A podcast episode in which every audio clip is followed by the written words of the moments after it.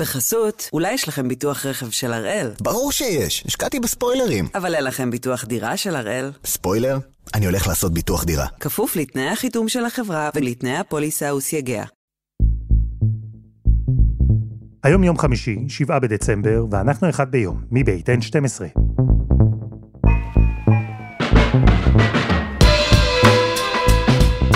אני אלעד שמחה יופה, אנחנו כאן כדי להבין טוב יותר מה קורה סביבנו, סיפור אחד ביום, בכל יום.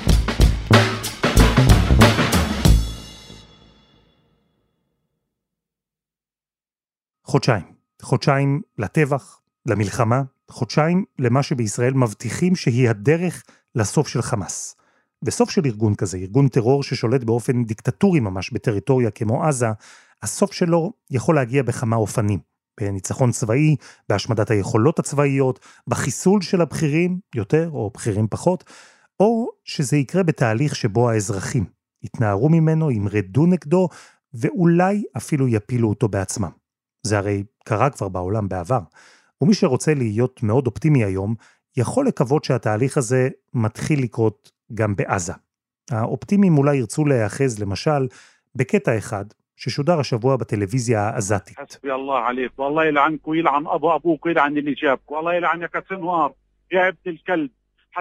זה תושב שעלה לשידור בטלפון וביקש להעביר מסר לממשלת חמאס. שאללה ינקום בכם, שיקלל אתכם, את אבא שלכם, את היורשים שלכם ואת כל מי שהביא אתכם לעולם. הוא קילל אישית את סינואר, תשחרר את החטופים. הוא דרש ממנו, ואמר שיחד עם מוחמד דף, סינואר מתחבא מתחת לאדמה, בזמן שלו, לתושב, אין אפילו מים לתת למשפחה שלו. ואפשר לומר שזו אנקדוטה, שזה בסך הכל איש אחד שעלה לדבר בשידור אחד ושזה לא אומר הרבה. אבל אפשר לנסות ולהיות אופטימיים. בימים האלה זה חשוב. ואולי לראות באיש האחד הזה, בשידור האחד הזה, את תחילתה של מגמה. אז ביום ה-62 למלחמת אוקטובר 23, אנחנו עם אוהד חמו על מה שקורה, ומה שאולי גם יקרה ברצועת עזה. שלום חמו. אהלן אלעד. דיברת עם uh, תושבי הרצועה, אתה בקשר רציף איתם. Uh, איך עושים את זה אגב בימים האלה? בקלות, טלפון. Uh, סתם, זה לא באמת כל כך קל, uh, לא מעט פעמים אנחנו מתבשרים על כך שהרשת נפלה. רק אתמול הרשת נפלה עם הכניסה של ישראל, אה, של צה"ל לח'אן יונס, אה, גם הרשת האינטרנטית, גם הרשת הטלפונית, זה קורה ל-24 שעות, אולי קצת פחות לפעמים, אבל באופן כללי אפשר לדבר, ג'וואל, אה, חברת הטלפוניה הפלסטינית, אני מדבר גם עם וואטסאפ, בוואטסאפ עם אנשים, בעיקר חוששים, אנשים מאוד חוששים מהאזנות, גם של חמאס, חוששים שיבולע להם, ולכן פלסטינים רגילים לדבר בוואטסאפים, אבל גם עם אנשים, אזרחים רגילים שמדברים איתי ב... פשוט בטלפון רגיל, התקשורת קיימת. אני יודע שהרוב המכריע של האנשים שאני מדבר איתם נמצאים בדרום הרצועה. אלו אנשים שנמלטו, חלקם במקור מהצפון, ונמלטו חלקם בלג הראשון, אחרים אחר כך, אבל ירדו דרומה לאזור ח'אן יונס רפיח.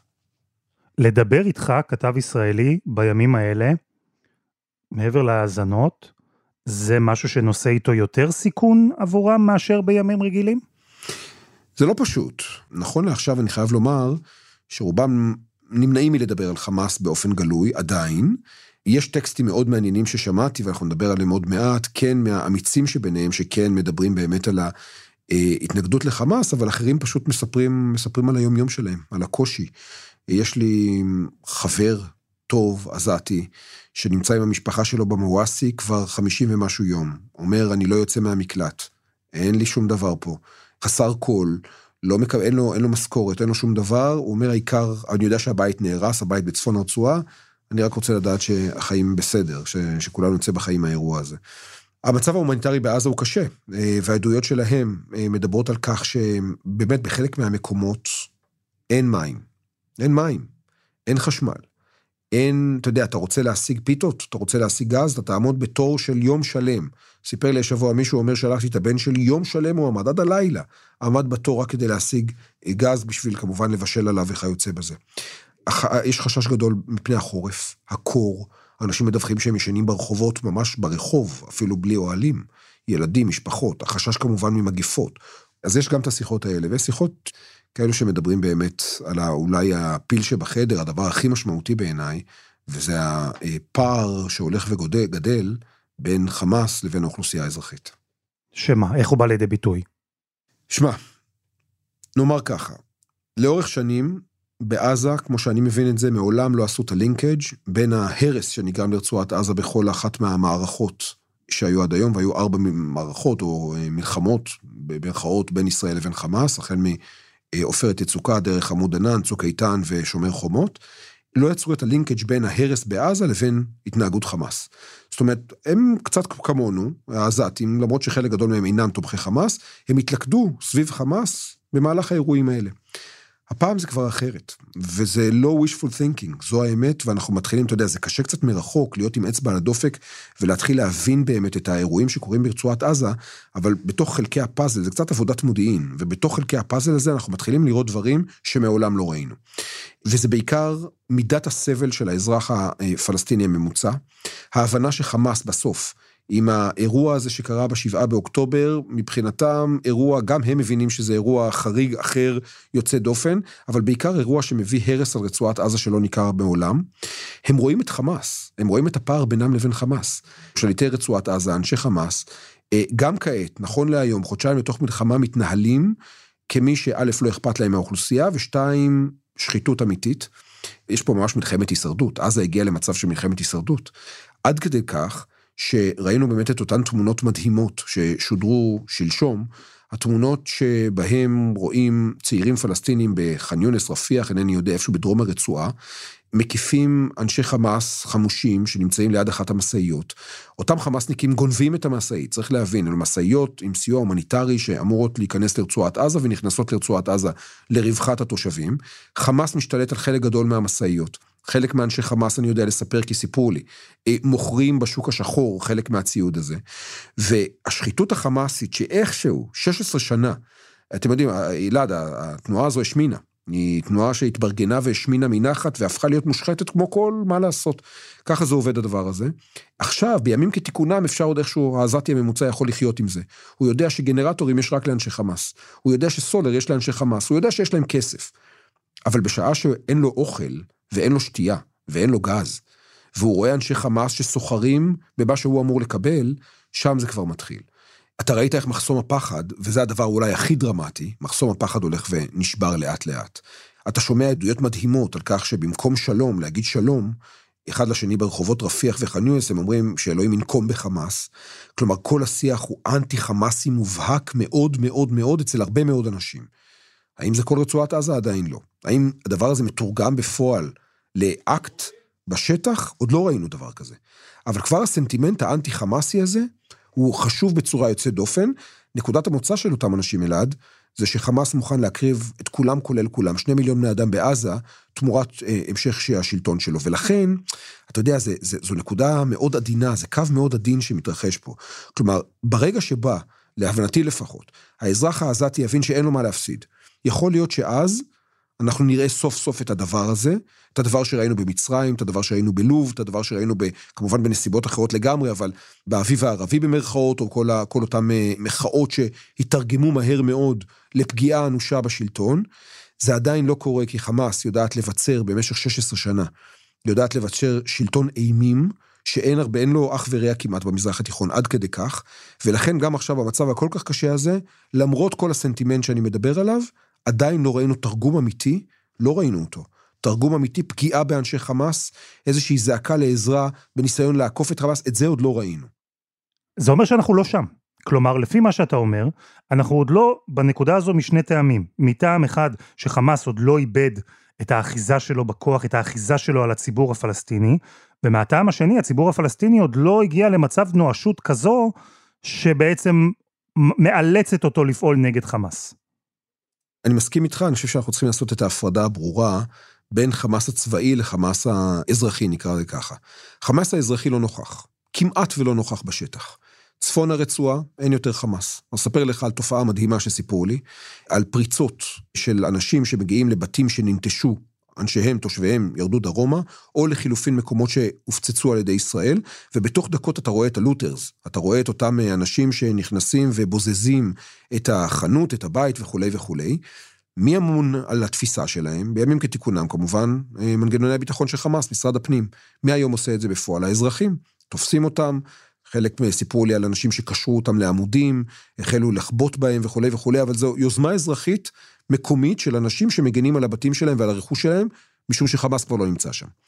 אה, אז במובן הזה יש פה באמת כאוס. אה, חמאס כבר לא מתפקד כמי שאמון על, תחזוקת רצועת עזה, חמאס האזרחי אני מתכוון. וזה קורה גם בדרום הרצועה. אין כמעט חמאס בעזה, כולם מדווחים על כאוס מוחלט לחלוטין. איפה הבעיה?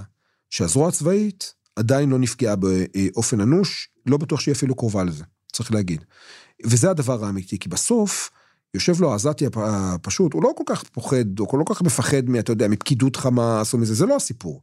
יש כמעט רק דבר אחד שגורם לחיל ורעדה אה, עבור העזתי הפשוט, וזה גדודי אל-קסאם. הזרוע הצבאית של חמאס, ארגון הטרור רצחני גם כלפי ישראל, גם כלפי העזתים בימים כתיקונם, באמת גורם לאנשים למות מפחד.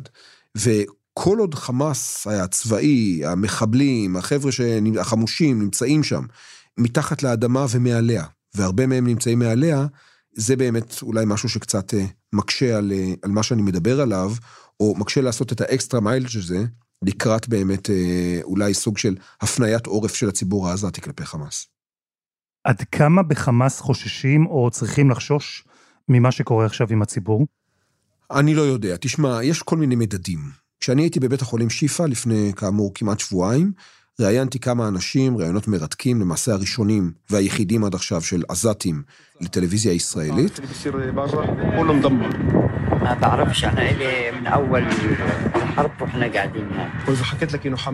והם אמרו חמאס זה היסטוריה.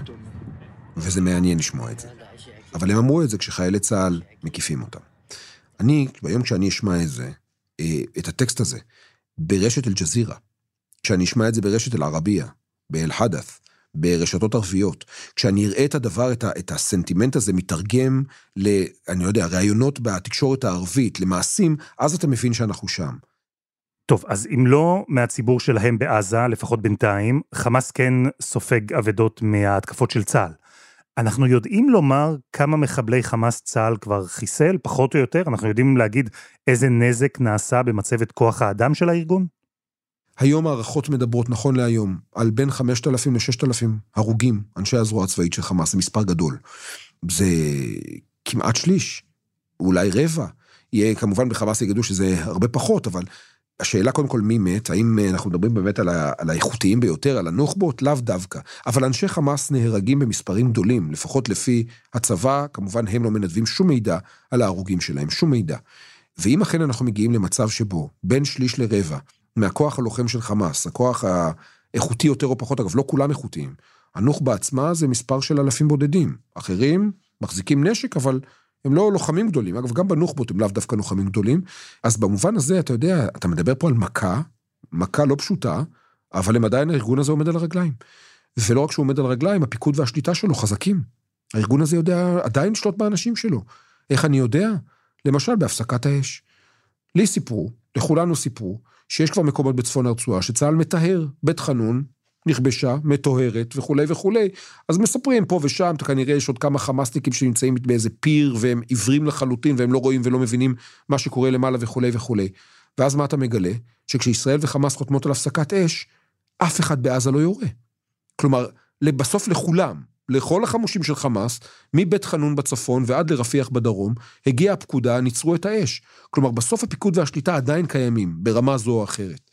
שוג'אעיה, אנחנו עכשיו בקרבות קשים, ברגע זה, היום, בשוג'אעיה, יש שם מערכת פיקוד ושליטה שעדיין עובדת, למרות שישראל השיתה מכה על הבכירים של גדוד שוג'אעיה, זה, חייב לומר, זה, זה אולי המעוז הכי משמעותי של חמאס ברצועת עזה, עד כדי כך.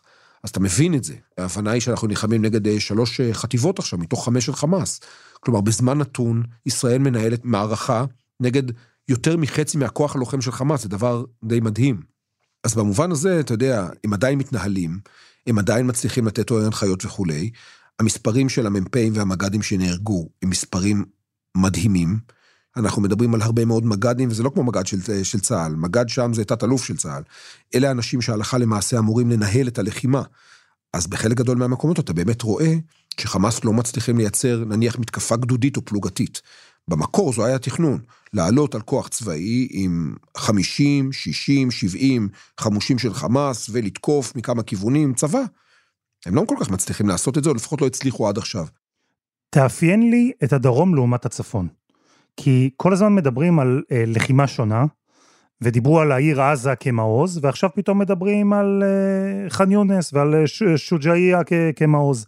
זה מעוז חדש, זה המעוז, איך זה שונה אחד מהשני. כן, אז קודם כל שוג'אעיה היא צפון רצועת עזה. ככה, המרכז של חמאס הוא הצפון, אה, העיר עזה עצמה. העיר עזה היא הלב הפועם של חמאס, גם האדמיניסטרטיבי, גם הצבאי.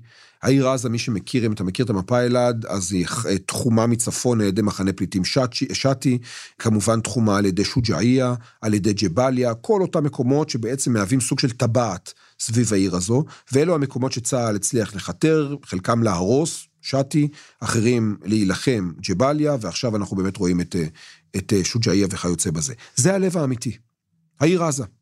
אבל יש בירה אלטרנטיבית, אתה יודע, כמו מלחמת העולם השנייה עם הרוסים, שהם העתיקו את, רצו להעתיק את מוסקבה אה, מזרחה. אז אותו דבר פה. ישראל נכנסה לעזה, הם הבינו שהכוונה היא כמובן הצפון, ולכן אתה ראית נדידה ונהירה דרומה. הדרומה, לעיר השנייה בגודלה ברצועת עזה, ח'אן יונס, במובן מסוים הבירה האלטרנטיבית של חמאס עכשיו, עיר לא פשוטה ללחימה, גם צפופה מאוד, אבל יותר מזה, יש פה סנטימנט, סנטימנט חמאסי מאוד, אה, או סינוארי מאוד חזק. מח"ט ח'אן יונס, מוחמד סינואר הוא אחיו של יחיא סינואר. אדם מאוד חזק. ומשפחת סינואר עצמה מגיעה מח'אן יונס. ולכן ההבנה, הנחת הבוצה בישראל הייתה שסינואר עצמו, יחד עם אחרים אולי בצמרת הצבאית של חמאס, ירדו לשם, לח'אן יונס. כי זה מעוז שקשה לכבוש, וכי יש שם כנראה מערך מנהרות מפותח, וכי סינואר, שהוא אדם פרנואיד בצורה יוצאת דופן ולא סומך על יותר מדי אנשים, אה, כנראה יסמוך על אחיו, מוחמד סינואר וכיוצא בזה. והנושא של החטופים כמובן. חלק גדול מהחטופים, כל מה שאתה צריך להסתכל על המפה, נחטפו מיישובים ישראלים, שהמקבילה העזתית שלהם היא כבר דרום רצועת עזה, אזור ח'אן יונס. אז כל מה שאמרתי עכשיו, נסכום הכל ונגיע למסקנה שח'אן יונס בשבועות האחרונים הופכת להיות יעד משמעותי. גם בגלל האנשים הפלסטינים שנמצאים שם, גם אולי בגלל חטופים שנמצאים שם. אגב, האם סינואר ברגע זה בח'אן יונס? אני לא יודע לחתום לך. סינואר שומע, הוא יודע מה צה"ל מתכנן, הוא יודע שישראל מתכוונת עכשיו להיכנס, לחתר ולפגוע בח'אן יונס, היא כבר עושה את זה והיא מצהירה את זה. לא אני אומר את זה, דובר צה"ל אומר את זה. הכל ידוע, הכל גלוי. האם סינואר יושב במנהרה ומחכה לכוחות צה"ל שיבואו? אני לא יודע להגיד לך. אבל ח'אן תופסת בהחלט אה, תפקיד חשוב. אה, במערך החדש, הייתי אומר, של חמאס. תגיד, חוץ מחמאס, יש היום איזשהו כוח שיש לו איזושהי רלוונטיות בתוך עזה? מתוך רצועת עזה לא. אה, חמאס, דיברנו על האכזריות שלו, 16 שנה באופן מאוד ברור, הוא בוחר את הקורבנות שלו, נאמר זאת כך, וחלקם הגדול אלו אנשי פת"ח. חמאס, תנועה פרנואידית, סינואר הוא אדם פרנואיד, ובין היתר מה שהם עושים לאורך 16 שנה, אה, זה פשוט לפגוע בכל אלטרנטיבה שלטונ, שלטונית שלהם. אז במי הם פוגעים? בפת"ח, הפת"ח הגדול, הפת"ח החזק, זה שמהם בעצם הם ירשו את רצועת עזה באותן יומיים מדממים ביוני 2007. אז במובן הזה, חמאס הצליחו לפגוע באופוזיציה פוטנציאלית. אז מי כן יכול להיכנס? גופים מבחוץ. זה לא יהיה פשוט. גם אחרי שאם חמאס ייפול, ובכלל לא בטוח שזה יקרה, גם אחרי זה עדיין יהיו שיערו שם הרבה מאוד אנשים אה, מחמאס, או אנשים עם סנטימנט חמאסי וכולי וכולי. אז מדברים על מוחמד דחלן, אה, איש פת"ח, שיחזור הביתה. אה, יש מי שמדבר על הרשות הפלסטינית. פשוט זה לא יהיה. עזה לא תילקח בקלות מידי חמאס, זה שיהיה ברור, אלעד. ואני דיברתי השבוע עם חמאסניקים שאמרו לי, לעולם זה לא יקרה. כלומר, בסוף מתוך ה-20, 30, 40 אלף חמאסניקים, בצורה צבאית אני מדבר, חלק גדול יישארו שם. וכשהם יישארו שם, הם ימררו את החיים לכל אלטרנטיבה שלטונית, אלא אם כן זה כחלק ממשא ומתן מסודר איתם. האם משא ומתן מסודר איתם יכול להיות? אני בספק גדול. חמו, תודה. תודה, אלעד. וזה היה אחד ביום של N12. אנחנו מחכים לכם בקבוצה שלנו בפייסבוק, חפשו אחד ביום, הפודקאסט היומי. העורך שלנו הוא רום אטיק, תחקיר והפקה, רוני ארניב, עדי חצרוני, שירה הראל ודני נודלמן, על הסאונד מור הרטוב, יאיר בשן יצר את מוזיקת הפתיחה שלנו, אני אלעד שמחיוף, אנחנו נהיה כאן גם בשבוע הבא.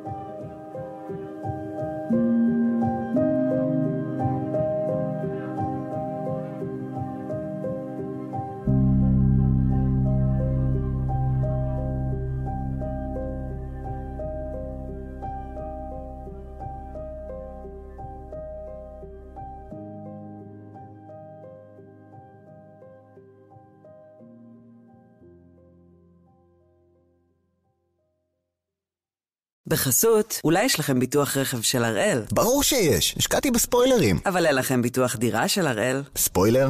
אני הולך לעשות ביטוח דירה. כפוף לתנאי החיתום של החברה ולתנאי הפוליסה וסייגיה.